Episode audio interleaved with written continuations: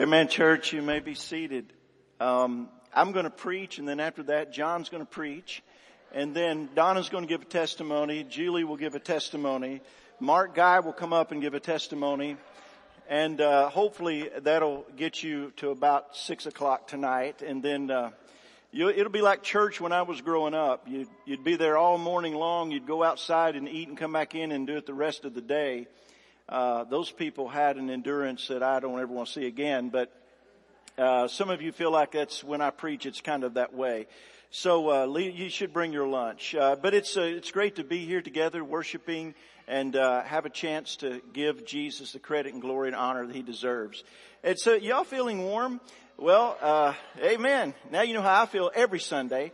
And uh, so uh, I don't know. We we always have something going on around here. So I wish I was, uh, I wish I was like Pentecostal. I could blame it on the devil, but I think it's just a regular AC outage. And, um, so, uh, you'll just have to endure, right? Uh, some guys are probably on the roof right now, even as we do this. And, um, so, uh, I don't know. I can't promise you anything, but try to make it. Uh, some of you may have trouble. You may nod off a little bit. Uh, that's what your wife is there for, to prod you and keep you going, okay? Um, hope you're staying as safe as possible and uh, taking care of yourself physically and health wise. Um, we know that in this life we have no guarantees of everything uh, working out perfectly like we had planned, and uh, so I hope that you're you're doing that, taking care of one another. Uh, pray for one another. Pray for our businesses in town. Pray for our churches, but most of all, pray for an open door for the gospel witness in these days. Uh, it is our privilege this morning. We have uh, John and Donna Avant with us. Uh, some of you remember John from, oh man, it's been a couple of years ago now, I guess. It's been a while. And uh, John's a, a, great friend of our church and churches across America, really. And uh, we're thankful for him. He's the president of Life Action Ministries. Uh, many of you remember we got interrupted last year uh, for, for, with COVID, and uh, but God still did a great work here, and we're so thankful for that. And John's also been vice president. Uh, John, I'm I'm gonna do this from memory. I think it's Prayer and Spiritual Awakening at North American Mission Board, something like that. It's a big title. Uh, so John has, has done that as well, and he's pastored some some really superior churches in America, and we're just grateful that he is here today. Uh, John's specialty is that he loves Jesus and he loves Donna. And, uh, but he comes and talks to us about revival a lot. He, God has uh, given him an extraordinary opportunity to see the move of God and the hand of God moving among God's people and in communities and towns. And um, so he's he's seen God move in some great ways firsthand, and so we're thankful that he's here today. John, I'm going to pray for you, and then uh, I want you to come and just uh, impart to us God's word. Will you do that for us? Thank you. Father, thank you so much for John and for Donna, and we pray your blessing upon them. We pray the movement work of the Spirit of God upon their ministries and upon their marriage and upon their work with others, other believers and others that do not yet know Christ. And this morning we um, ask you, Father, that you take your servant and use him for the honor of your kingdom and for the name of your Son. And Lord, we pray that you would use his voice as your tool to stir in our hearts. Let your word reign supreme in us. Lord, where we are resisting you because of our own sin, I ask that you, by your grace and mercy, would break that down in our lives, that our hearts and lives would be completely yours. Now, Father, unto you be the glory and honor and praise. Through these moments we pray in Jesus' name. Amen. Amen. Thank you, brother. Well, good morning. It is great to be back with you guys. And um, Don and I were talking on the way driving in uh, uh, this morning from the hotel of how the Lord kind of partnered us up a few years ago, and then uh, and then uh, the the summit this year. And of course, a really strange time for you, for everybody, and our, for our teams coming off the road in, in the middle of the pandemic. Just very, very strange, uh, odd days. Uh, you know, right before uh, the pandemic started, we had seen a tremendous outbreak of revival uh, in East Tennessee, and it was making national news, and uh, and continuing for weeks. That uh, with a very simple event that Don and I uh, helped to lead, and, and God just broke loose long after we left. And uh, I started thinking, you know, 2020 may be the year of spiritual awakening in this country. And then, and then COVID. And the response of the church to COVID, I'm going to be real honest, has frightened me. It's, it's scared me. Um, I'm looking out of the number of people here. I want to encourage you guys. You are far, far, far above the national average uh, of where churches are coming back in attendance from COVID. And I know there's people that, that shouldn't that shouldn't be here today. There's a lot of people that should be here today. Okay, there's a lot of people that should. But something is happening in the church in America. And after seeing this revival outbreak in January and February, uh, March and April were very tough for me. I was saying, Lord, uh, have you given up on us? Or uh, are we headed for, for judgment and, and our last chance has come? But I, I don't think so. I think so. I don't think so. I think this is what's happening. I, I think that, that the, the cultural Christianity part of the church is now dying forever. I don't think it's coming back um, statistics that'll be coming out in a new book, the author, are showing that about 30% of people being surveyed who were active in churches before are saying we're not coming back. The vaccine, COVID's whatever, we figured out we really don't need it. The computer, if we ever need, you know, need a little, little boost, you know, as, as if the gospel is only to make us feel better, you know. We can do that, but we're not coming back to church. So we have maybe 30% of the church in America that was active is now unchurched. But there's no reason today to be in church. You know, wearing a mask, knowing, you know, there, knowing there's always risk when you come out of your home, there's always risk. I'll talk about that in a moment. There is no reason to be in church worshiping with your brothers and sisters. No reason to be in a small group studying the scriptures unless you love Jesus with all your heart, mind, soul, and strength and your neighbor as yourself. That's what he told us to do. And you know what? God can take um, 11 people like that. Cowards, deniers, and change the whole world. He did it with a group called the disciples, right? And he can do it again with a, a whole lot more than 11 here. And I'm excited about what that might mean.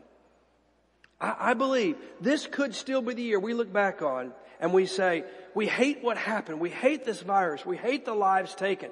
We hate the, what it did to all of our lives. But we might look back on these days and say, you know, in many ways, that was a beautiful virus because it called the church to truly be the church again. But that all depends upon our response. So maybe we kind of take up where we left off a little bit. I know y'all are going to finish your summit. We'll we'll have a team back uh, back here. We're excited. Don and I have just been with our teams. We're training. We're training with our, our teams are training uh, right now. We've got pretty much a full schedule for the fall. It's crazy. We didn't didn't know what to expect, but our teams are headed back out. We'll get a team back here with you. But I don't want to wait for that. I want to talk to you today about how you could experience revival in your own heart before you leave this place. I don't think God is stingy. I think He wants to revive you. I think He wants to do something in each heart here together today that would make a difference in this church that would last forever. So I've entitled the message, The Beautiful Virus. You say, that's a tough title for a message. There's just not much beautiful about this virus. Let me talk to you about viruses for a minute. My brothers and I and so uh, we talk a lot about uh, this virus and, and, the whole pandemic and what it means and uh, and what's going to happen. And my brother has taught me about viruses. It's been very helpful. Uh, and this I didn't know this. Most viruses do no harm to us at all. Nothing. There's millions. Most of them are not harmful to us in any way whatsoever. Um, there's there's also a virus we might call the evil virus. There's a, not that many of them, but some of them, and they do us harm. And then there's something we're learning as medical science. We're learning that there are some viruses that are actually vectors for healing and health and life. They don't bring death, they bring us life. We didn't know that until, until recently. I began to think about what my brother was teaching me and this thought hit me. That's, that's a lot like the church in America. Most of the church in America has been kind of an apathetic viral movement. You know, all viruses do is spread. They just multiply. They're not even really alive. It all depends upon the host. Virus is just a piece of RNA. It all depends upon the host. And so in America, most of the, of the hosts for the viral movement of the gospel have just been kind of do nothing kind of viral movements. So we've got the apathetic church across America. Some churches across this country have represented more of the evil virus. and the Lord has taken their candlestick away. There's going to be many churches that'll, that'll not reopen, that'll go away in the next year, that'll never come back again. And that's already been happening in churches that left behind the Word of God or left behind evangelism or for whatever reason fought and fought until there weren't enough of them left to fit into a closet and they all just got in there and fought it out till the end. Sometimes God says, this church is no longer a church. It's like an evil virus and it needs to go away. But there's a beautiful virus. The church is meant to be the beautiful virus, the viral movement of revival and life that starts here and that can't be stopped. No mask can stop it. It spreads beyond these walls and, and impacts a community, families, lives, everyone. That is the viral movement called revival. And that is what we desperately, desperately need the church in America to be again. Open your Bibles to, to 1 Thessalonians chapter 1. 1 Thessalonians chapter 1. Now, um, I, am not going to I'm not going to preach for two hours, but I am going to try to preach a tour through the book of 1 Thessalonians. Uh, and we'll, we'll hit some highlights, but I'm going to see if I can take us through the whole book. Just a tour of the message of the book. Now, why is that important to us in this time and season? Let me tell you why. Uh, I was studying First Thessalonians back last November, and I found something out I had never known before about this book, and it rocked my world and, and caused me to, to begin word by word studying this to the point that, that Pastor Tim, if you want to, uh, you can take your small groups through a Bible study we'll have out in probably next month um, called Revive and Restart, uh, verse by verse through First Thessalonians on video. Uh, my wife's doing the study material. We are so excited about it, and I'm going to give you a little bit of a taste of that today. Let me tell you what it is God showed me that rocked my world. I've read this book I don't know how many times. I love the book of First Thessalonians. So many wonderful passages in this book. I kind of, I kind of assumed that these were folks that had known the Lord a long time. It, it, it, looks that way when you first read it, but here's the shocker. When Paul wrote the letter we call First Thessalonians, the Thessalonian believers had been followers of Jesus for somewhere around six months maximum of nine. It may have been less than six, but no more than that. I won't go into how we know all that. We know all that from some historical references in here, where Paul was. He's now in Corinth writing this letter, and, and these are his dear friends. And, and he, he was so desperate to know how they were. They had become like his church, his family. He had sent Timothy back to check on them. Timothy had come back and said, man, the things we're hearing all out there in the world, they're all true. And Paul wrote this letter, excited about what God was doing. Because in six months time, listen to this, in six months time, a group of new believers who had just met Jesus were rocking their world with the gospel to the point that Paul, we'll read it in a second, Paul said, he's kind of being humorous, you know, maybe you guys would let us preach a little bit. Every time we go, we hear about the gospel spreading from Thessalonica where you are all across the nation of Greece and even beyond. Six months time, no cell phones, no internet, nothing. Through word of mouth and the power of the Spirit of God in them, their nation was changed. So let's see, anybody think of another nation these days that might could need some change in the next six months? I think I know of one. In fact, I think I know of one that if we don't see revival in this nation, somewhere in the months ahead, there's no hope for us as a nation left. There's just not. But there is great hope because the beautiful virus of revival could start in you and spread to this nation. 1 Thessalonians chapter 1. Let's read verses 6 through 8. Paul says, you became imitators of us and of the Lord. You received the word in much affliction.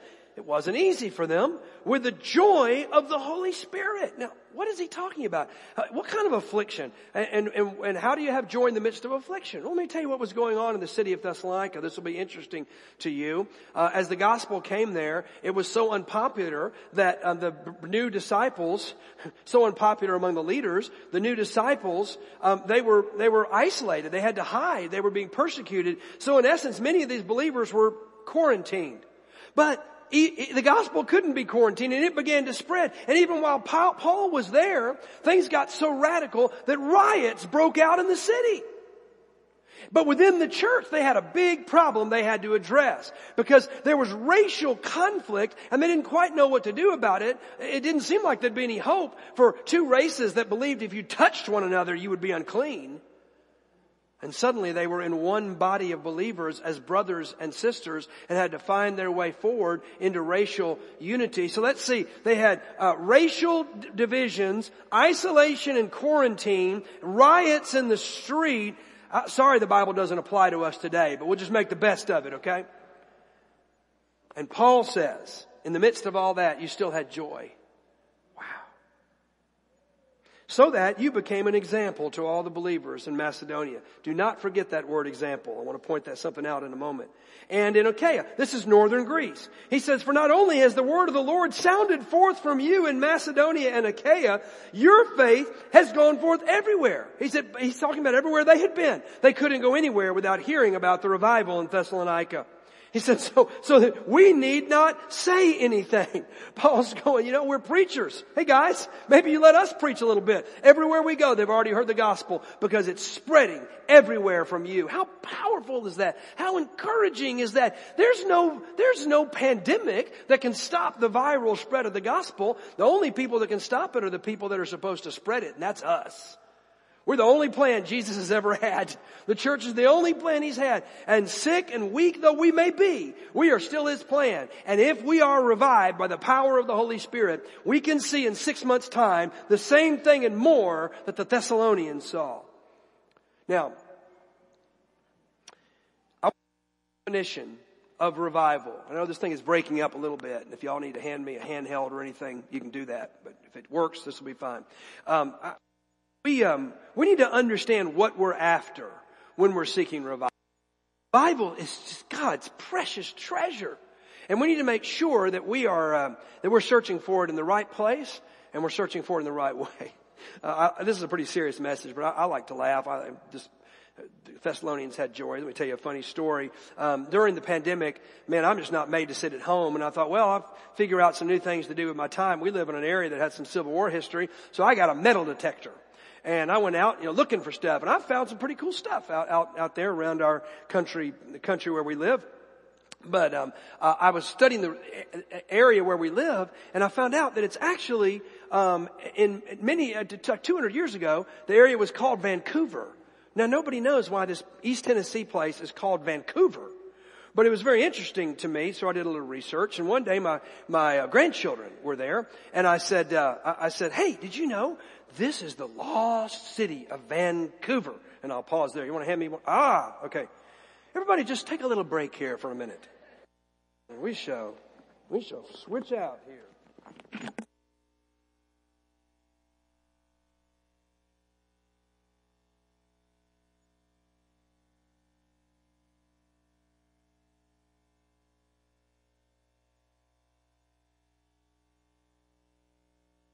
Let's see. How's it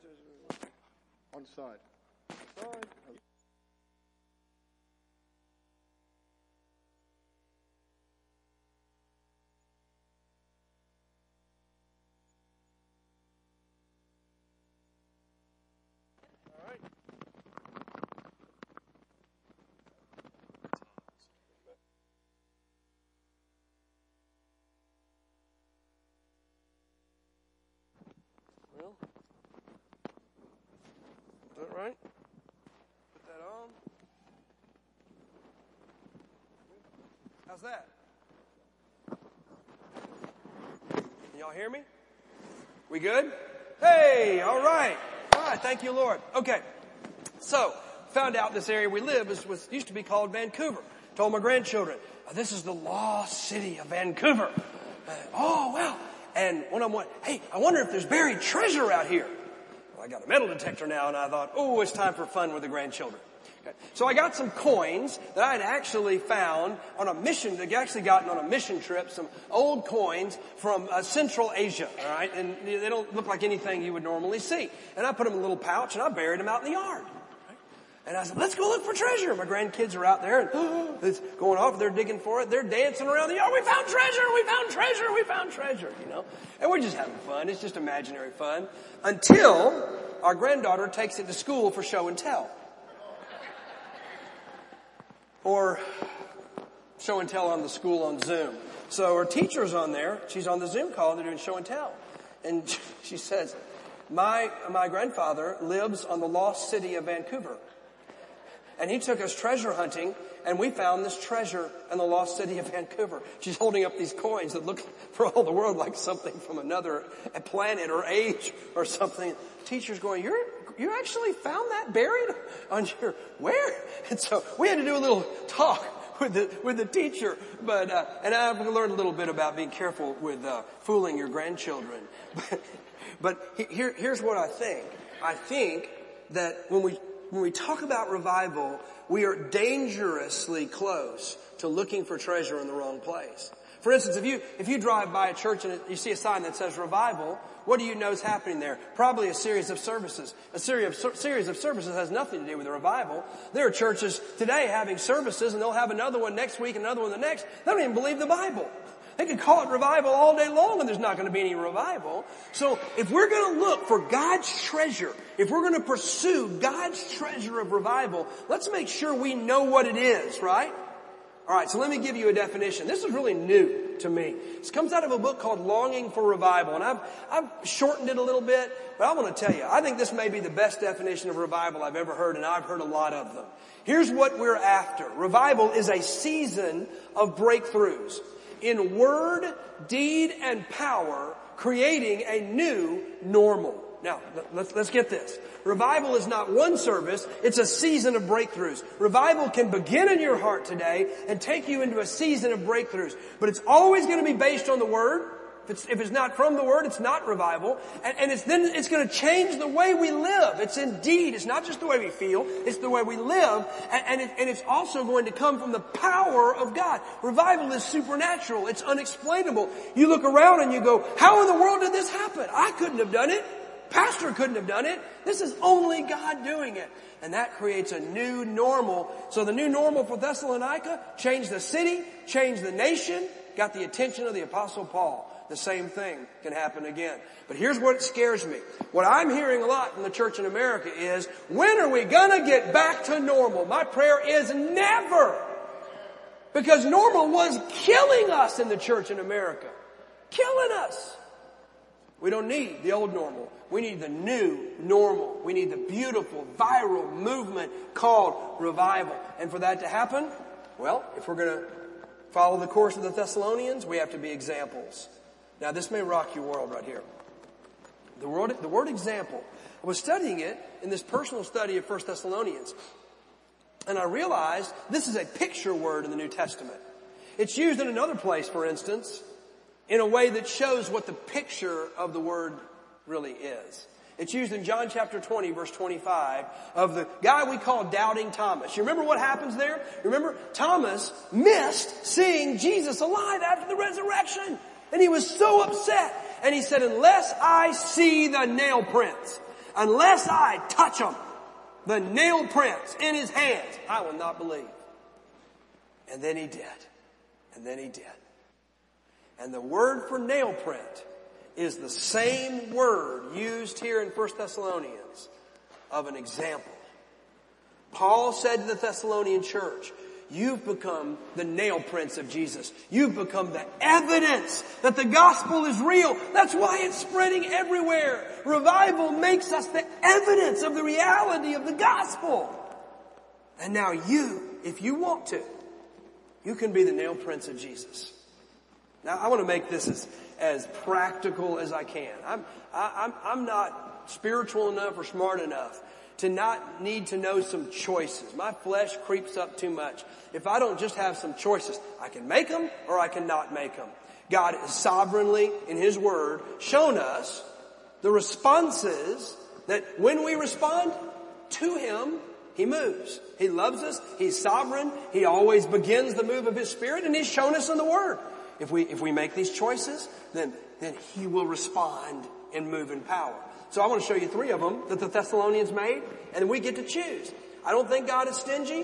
You choose the way the Thessalonians did, He'll revive you. In fact, I think, as we'll see in the last of this book, I think that's His promise. Choice number one, love the church more than the chase. Love the church more than the chase. You know, our life pre-COVID for many Christians was just about the chase. And the church was, the church was part of the chase. You know, we'd come and hang out at church, you know, every now and then, every other week or so. Uh, it wasn't, wasn't our life. It was just a part of our, of our normal chase. But we're after success and career and making sure our kids are happy and successful and, and all of these things. For very few believers could you look at their life and say, you know what? This man, this woman, this young person, Jesus is his life. Jesus is her life. But that's the only life the scripture shows us that really is the life of following Jesus. Paul was a God chaser and a church lover. I want to go to chapter 2 now and show you what Paul said about the church. Chapter 2 verse 17. Since we were torn away from you, brothers, the, the word means orphaned. Paul said, being away from you is like being an orphan for a short time in person, not in heart.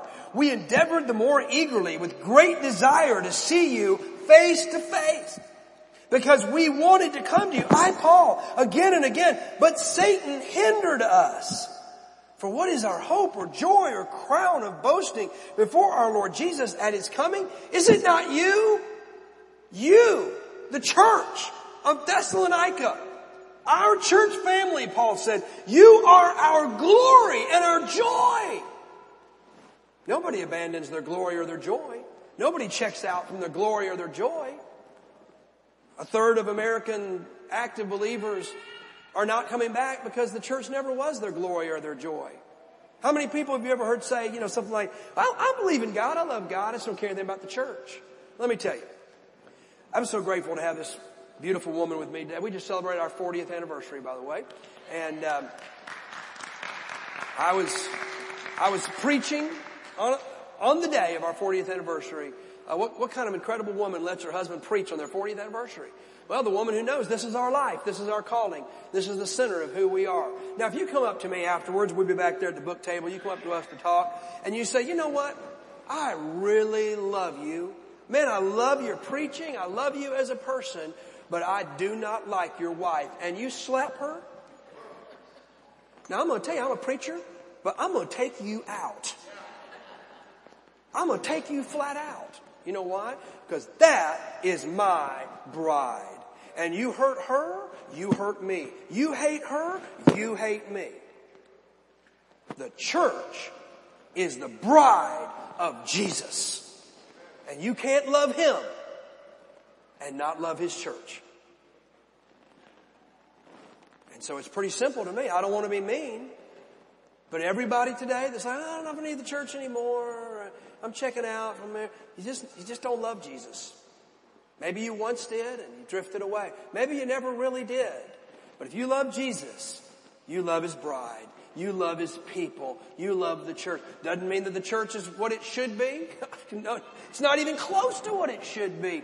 But we love the church even in its brokenness. I want to ask you a tough question. Before COVID, what did it take to keep you from worship? What did it take to keep you from your small group? If you don't have one, I could go into a whole nother reason why you hadn't really been loving Jesus. You can't, you can't love Jesus and not actually love His people, and you don't love His people by just sitting in a, in, in a crowd of people. So you've got to be a part of a small group of believers that gives you that kind of community. So, so what did it take before COVID to keep you from worship or to keep you from your small group. Maybe, maybe you're, are we online? Are we online today? Maybe some of you are watching online. Maybe you're, you don't have any major risk for COVID and you ought to be here. What's it keeping you from being here? What is it? You know what Paul said it took him to keep him from the church of Thessalonica? Satan. For us, it's been, you know, mama comes over for dinner. We got sports to go to, travel ball with the kids, as if a bouncy ball is more important than our, our, our, our kids' spiritual life. All those things have kept us from the people of God. Paul said it took Satan to keep him. So make the decision. What do you love more? The chase of life, which is going to be over really, really soon. You ever really think about how really tenuous and insignificant this life is apart from Jesus? Hey, what, what's the name of your great, great, great, great, great grandfather?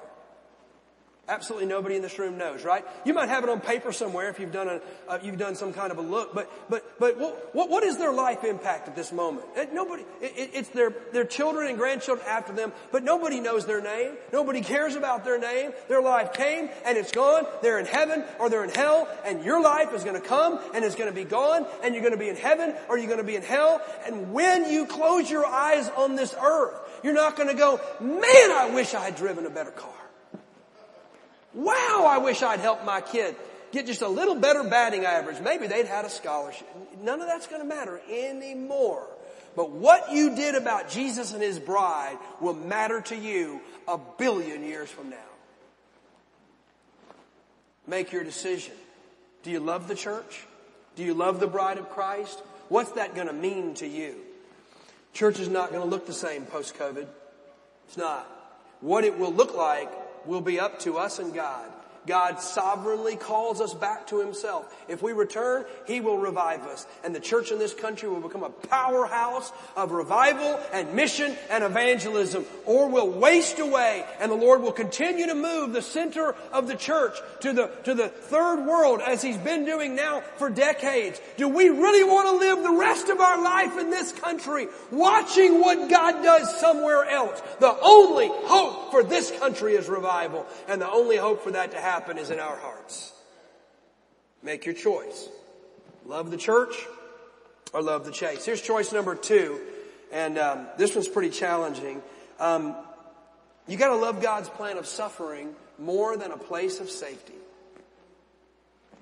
You got to love God's plan of suffering more than a place of safety. In chapter 3, verse 1, Paul says, Therefore, when we could bear it no longer, we were willing to be left behind at Athens alone before he was in Corinth, Paul was in Athens, and from there, he says, we sent Timothy, our brother, and God's co-worker in the gospel of Christ, to establish and exhort you in your faith, that no one be moved by these afflictions. He said, we know you're suffering.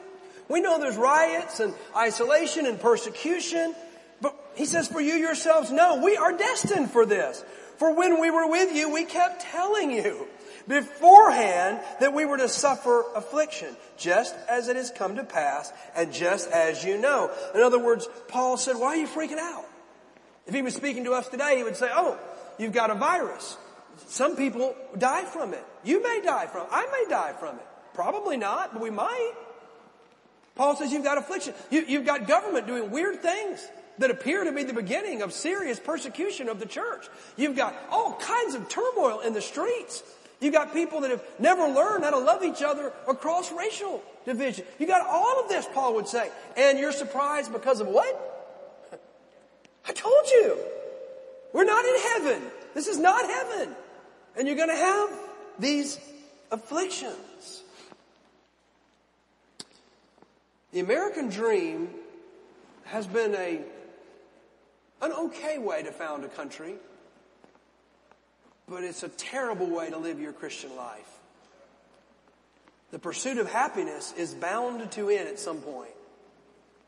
I've never known, you know, anybody that was happy to get a cancer diagnosis or happy about, you know, heart disease. You know, I mean, the pursuit of happiness cannot be the goal of our life. Paul said, you're destined for this. Jesus said it, by the way. When Paul said you're destined for this, by the way, you know the word destined, uh, Jesus also used in Matthew chapter 5, 14 of the church. He said, you are a city set on a hill. The word set is the same word used here for destined. Jesus said, you're destined to be up there on the hill, not hiding in your basement. You gotta be out where people can see you and know you and, and, and watch your, touch their lives. And there's no asterisk in times of suffering as you've heard me preach before, you know I'm a, a tremendous fan of what God's doing across the world. We're in the greatest days of awakening, I think, in the history of the world. You just have to get on a plane to see it. And the pandemic has not stopped it. For instance, in the nation of Iran, do you know the fastest growing part of the church in, in the world today is Iran. Just a few decades ago, there were you could, you, maybe a hundred Christians in the whole country. There may be a million or maybe a lot more than that. It's hard to even get accurate information. What we know is the mosques are emptying, the underground churches are filling, and the people of God are serving Jesus no matter what. In fact, right now, you know what they're doing? They like, they like, they like these. I've got friends there and contacts there. You know why they like these? You put this on and the government can't tell who you are. They are not hiding in their basement. They put on their masks and they go and they minister to their brothers and their sisters and they go and they share the gospel and the revival continues. But let me point something out to you. We talk a lot about these stories in the church in Iran, but in the church in Iran, every time they meet, they endanger themselves, they endanger their family, they endanger their friends, they endanger everybody that knows them every time they meet. Why do they still meet? Why are they still the church? Why are they not hiding in their basements? Because they have already made their decision. They have already died with Christ. And now the life they live with Him is no longer the life they live in the flesh. They're not living it themselves. Galatians 2.20. It's Jesus who lives in them and through them. And since they've already died, they're not going to let a virus stop them from living and from serving Jesus. Now what am I saying? We ought to just throw caution to the wind and rip off our masks and, and, and crowd up as much as we, I'm not saying that at all. I don't know about you. I had hand sanitizer before COVID. You know, shake a thousand hands on a Sunday and I'd spread because people have germs and I'd like to not get sick. There's nothing wrong with being cautious. Of course not. I carry a mask everywhere I go. I want to protect people. I, I want to do what I can to be safe. But I'm going to tell you something tough right here. If safety is your first priority, you can't follow Jesus. Because Jesus, not me, Jesus said, deny yourself, take up your cross, and follow me. And I have never seen a safe cross. There's never been one. Crosses are dangerous and risky. So what do we do? Put on the mask, do whatever we need to do. But we must be the church. We must worship. We must study the word. And then we must go on mission together because that's what the church does. And the whole time, we got to do it with joy. This is amazing, y'all. Do you know that all of us are sitting here having heard the gospel and knowing Jesus because of two global pandemics. Christian historians, Rodney Stark and others have researched this. We researched it in our doctoral work at Southwestern Seminary. In the, uh, oh, around 150 and then around 250, about 100 years apart, kind of like now in the Spanish flu, there were two plagues. These plagues, they didn't look anything like coronavirus. Nothing like coronavirus. Um, nobody knows what they were. We hope, God, please, these are not viruses that will return one day because um, the one in 250 looks something like smallpox combined with uh, Ebola. And we have vivid descriptions of the way people died and you, you do not want to hear them.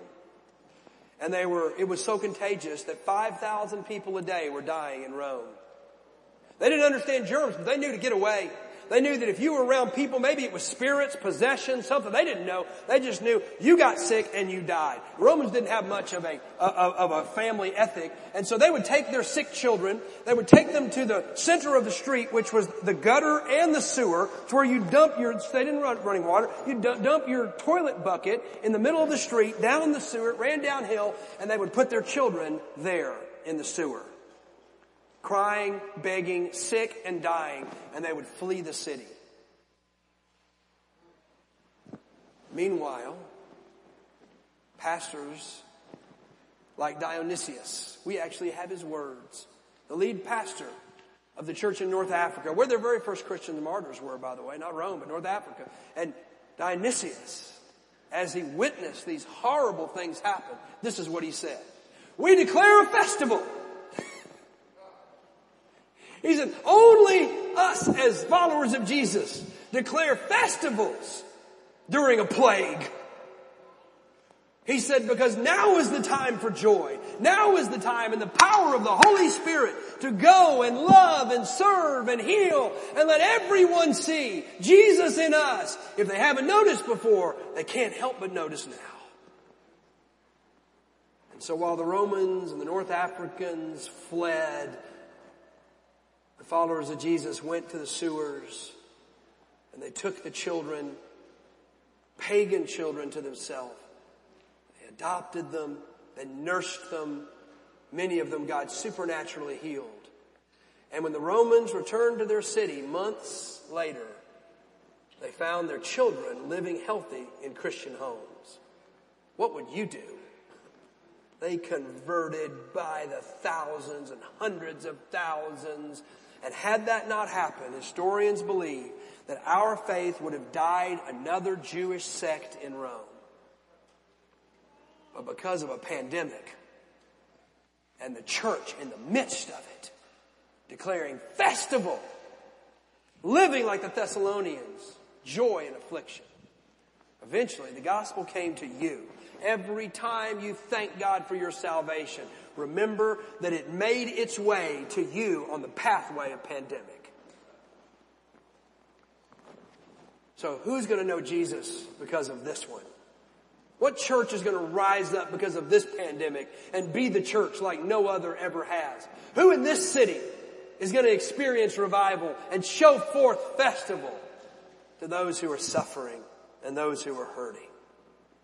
Who's even going to take it across racial lines like they did in Thessalonica? Who's going to know somebody that's a different color from you well enough to grieve with them? You know, I've given up trying to make arguments and make cases and, and explain why what I think is right and why this ought to happen or that happen. And here, here's how we stop riots and here's what we do about, about racism. You know, there's so many people doing that right now. I don't think my voice is really needed for that. You, you know what I think we're called to do right now? Know somebody who doesn't look like us well enough to grieve with them.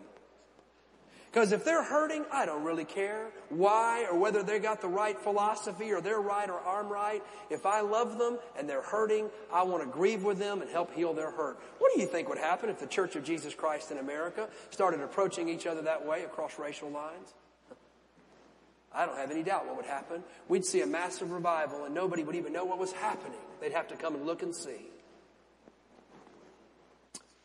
But we can choose. Our own place of safety, where can we hide? Where can we find it? Or God's plan of suffering, which ultimately is best for us. Last choice, love faith more than you hate fear. Faith is the opposite of fear, and there's a lot of fear right now. But you know what? You know what I'm most afraid of? I bet some of you are the same way. I'm, I'm not so afraid of this virus. I'm not a conspiracy theorist. It's real. I have friends that have it at this very moment. Um, other viruses are real too. This is just a new way that a very small percentage of people affected die. And it may be the way I die. Maybe the way you die. I, I don't know. But what I'm afraid of is not living. I'm afraid of not living. I'm afraid of the unknown. I'm afraid of our teams being canceled again and not being able to do what God has given. I, I, struggle every day with that fear of the unknown. But, but Paul said in chapter three, I want your faith to be established. Established, so it can't be shaken, even by suffering and affliction. I want your faith to be exhorted, he said, which is a Holy Spirit word, paraclete. I want the Spirit of God to come beside you and walk with you so that you live by faith and not by fear. And either faith or fear is going to go viral from this church and from your life. Which one? If it's faith that goes viral, then you as a church can become the beautiful virus of revival. The next time fear comes your way, look it in the eye. Don't embrace it. Don't run from it. Look it in the eye. Stare it down and say, I recognize you. But there's no fear in perfect love. I recognize you and you have no power over me in the name of Jesus. Choose faith over fear. I told you I'd take you through the whole book of Thessalonians, First Thessalonians. You're going, well, we, didn't, we just, we're just in chapter three. That's okay. I can take you through chapter four and chapter five real quick. Here it is. Chapter four and chapter five say this to us. Jesus Christ is coming again. That's it. That's the message of chapter 4 and chapter 5. He is coming again. This virus will come to an end. Every heartache, every tear, every sadness and sorrow is coming to an end. And the rest of this book teaches us what do we do now? And what we do now is we serve, we love, we worship, we come together and we join the mission of Jesus to seek and save the lost. That's our choice. Two of those Iranian believers were able to escape Iran, a husband and wife, year before last. And I heard the story last year. They came to America and they could not wait. All they wanted to do was get in our churches because they were free to worship. They didn't have to hide anymore. Every day they could find something happening in a church, a worship service, a Bible study. They went for two months. And after two months in American churches, the wife turned to her husband and said these words, and they're among the saddest words I've ever heard spoken. She said, There's a demonic lullaby playing in the churches of this country. She said, The Christians here are sleepy. She said, Now I'm getting sleepy. She said, Let's go home. And they chose to return to Iran because they would rather have persecution with revival than freedom without it. I want to ask you, do you love Jesus? Do you? Do you remember when Jesus said to Peter, after that time of leaving him alone, quarantined, isolated on the cross, Jesus said, Do you love me? Oh, yeah, you know I do. You know what Jesus really said? Show me. You told me that before, Peter. You told me. I'll never deny you. Now show me. Feed my sheep. Do you love Jesus? Do you long for revival in your own heart? Don't worry about anybody else. Don't even worry about your church. Worry about your own heart. Do you long for what God will do in your heart? Church in America has been slow dancing to that demonic lullaby a long time. And then God, He just shut off our music.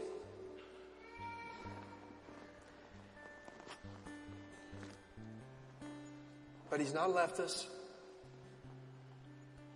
He's still here. And now He's inviting us to a new song. The old song is done. The old song is, is over. And the church as we knew it is no more. The question is now, will we keep singing our old song? Will we go try to, back and try to sing the old song? Or sing our own song?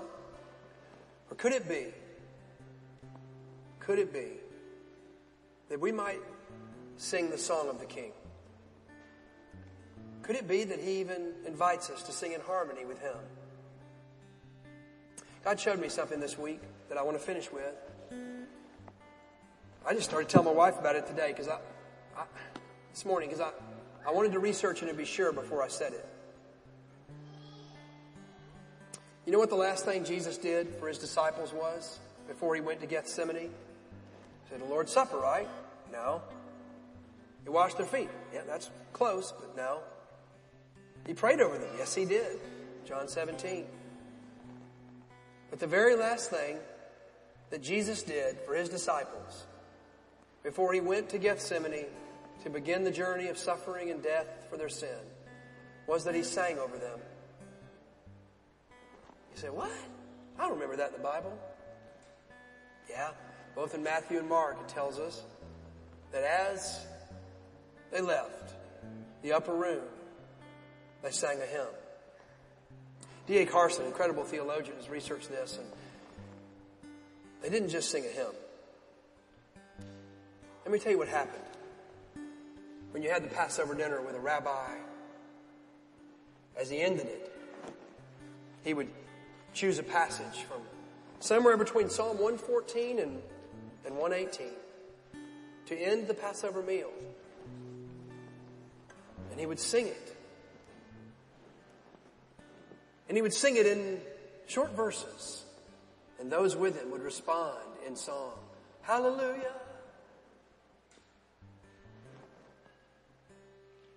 So Jesus, the great King, who was about to die for them, opens the scroll of the Word of God the Psalms. They're not meant to be read, they're meant to be sung.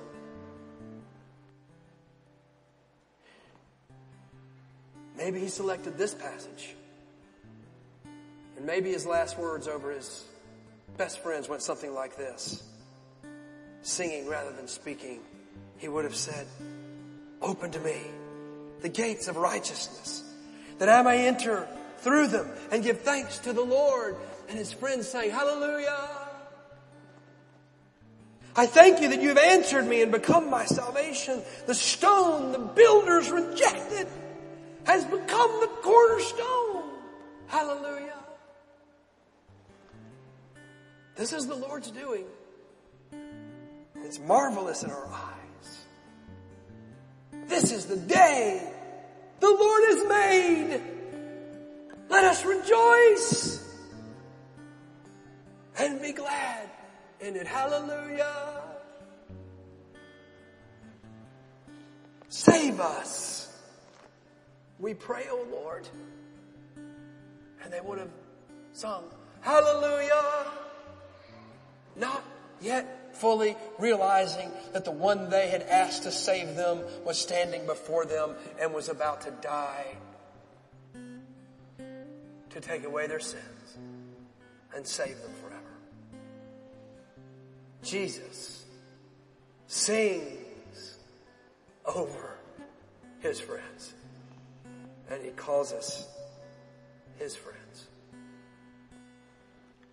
And if we want to, we can join his new song and sing the song of the beautiful virus of revival. You want to hear that song? Stand up with me and I'll show it to you. Verse 23 and verse 24. The last words of this book before he in essence just gives his greetings and says goodbye. This, scholars believe, was actually a song of the early church.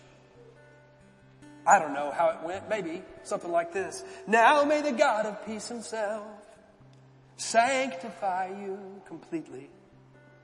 And may your whole spirit and soul and body be kept blameless at the coming of our Lord Jesus Christ. He who calls you is faithful. Would you just sing that any way you want? He who calls you is faithful. He will surely do it. Sing that. He will surely do it. Sing that together. He who calls you is faithful. He will surely do it. Jesus, that is your song, not mine, not ours. You wrote it into your word. You made it your promise song to us. Now we're ready to receive it. He who calls is faithful. You have not left us alone in a pandemic. And what you have said in this book, everything you have said to us today, you will do it unless we decide we'd like to do it ourselves. If instead we run to you and truly love you, heart, mind, soul, and strength, neighbor as self, love you, church, more than any chase in our lives. Choose even suffering over safety. Reject faith, reject fear in favor of faith if we, if we will. Then we will be able to sing the song of revival with you and hear you sing over us. He who calls you is faithful and he will do it. And Lord, I ask that right now that you would do your word in our lives in this moment. As we open up this time to respond to you, move in mighty power in us. For we ask it in the name of Christ. This altar is open. I know it's hot in here.